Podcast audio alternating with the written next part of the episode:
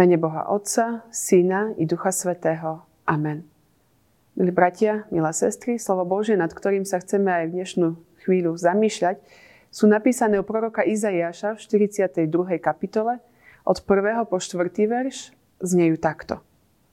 Aj hľa, môj služobník, ktorého podopieram, môj vyvolený, ktorého som si obľúbil.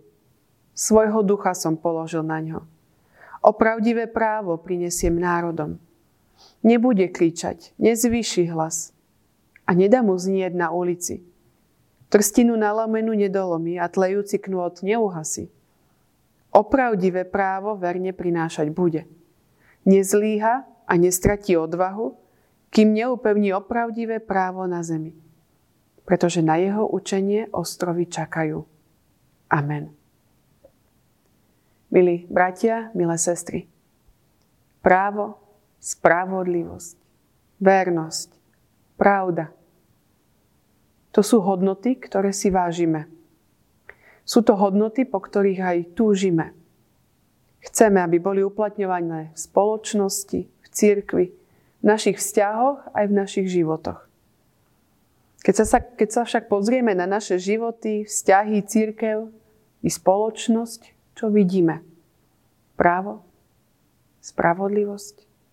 Niekde určite áno. Ale nie každému sa dostáva práva a spravodlivosti. Najmä pred voľbami spomínané hodnoty garantujú takmer všetci, ktorí sa uchádzajú o hlasy svojich voličov. Vieme však, ako to zvykne dopadnúť.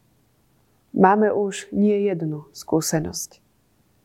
Pán Boh nám však i dnes skrze proroka Izaiáša pripomína, že nám takéhoto vodcu, alebo lepšie povedané služobníka, posiela.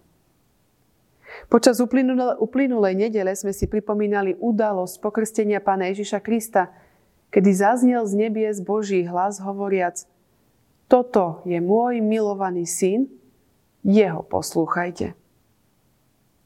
Pán Boh nám teda svojho jednorodeného syna ustanovil za akéhosi garanta práva a spravodlivosti, ktorého vystrojil aj svojim duchom, aby zvládol zverenú úlohu veď má verne prinášať opravdivé právo, až kým sa to právo neupevní na zemi. Ako? Nalomenú trstinu nedolomi. A tlejúci knôt neuhasí, aby dokonal dielo skazy, ale obnoví a zachráni. Jedna s citom. Nekričí, nezvyšuje hlas, nie je násilnícky, neagituje, Nerobí žiadnu vnúcujúcu kampaň. Koná v skrytosti a v ústraní. Pôsobí najmä svojim životom. Nezlíha a nestratí odvahu, no bude aj pozorný a vnímavý. Dokáže čeliť a znášať to, čo ostatných by už dávno zlomilo a udusilo. Je teda vytrvalý. A takýmto spôsobom prináša skutočné právo a spravodlivosť a to nie len Izraelu, ale všetkým národom. Práve preto má najlepšie predpoklady. Nemali by sme mať ani my dnes najmenšie pochybnosti o tom, či sa oplatí na trpe, trpiaceho Božieho služobníka Ježiša Krista spoliehať a či sa teda oplatí o Neho oprieť.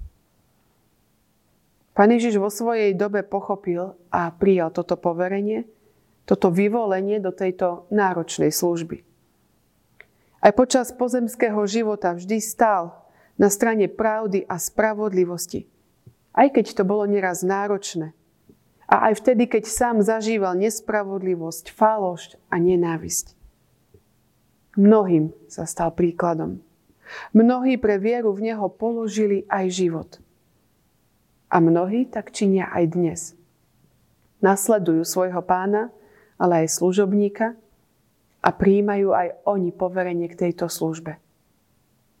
Príjmajme teda aj my toto Božie poverenie ku konaniu práva a spravodlivosti medzi všetkými.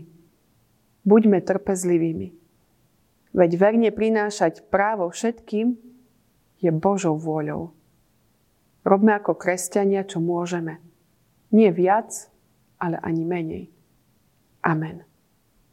Skloňme sa teraz k modlitbe. Hospodine, Oče náš nebeský, ďakujeme Ti, že v Tvojom synovi Ježišovi Kristovi máme príklad nielen dokonalého služobníka, ale aj v ňom je aj naša záchrana pre život väčší.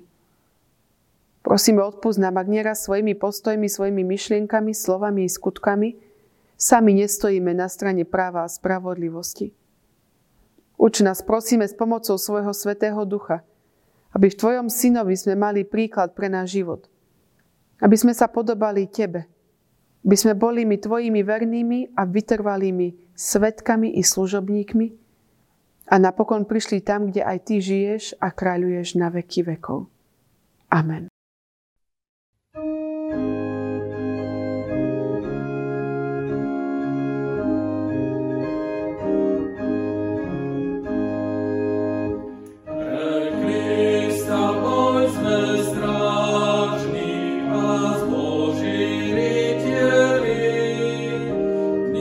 me.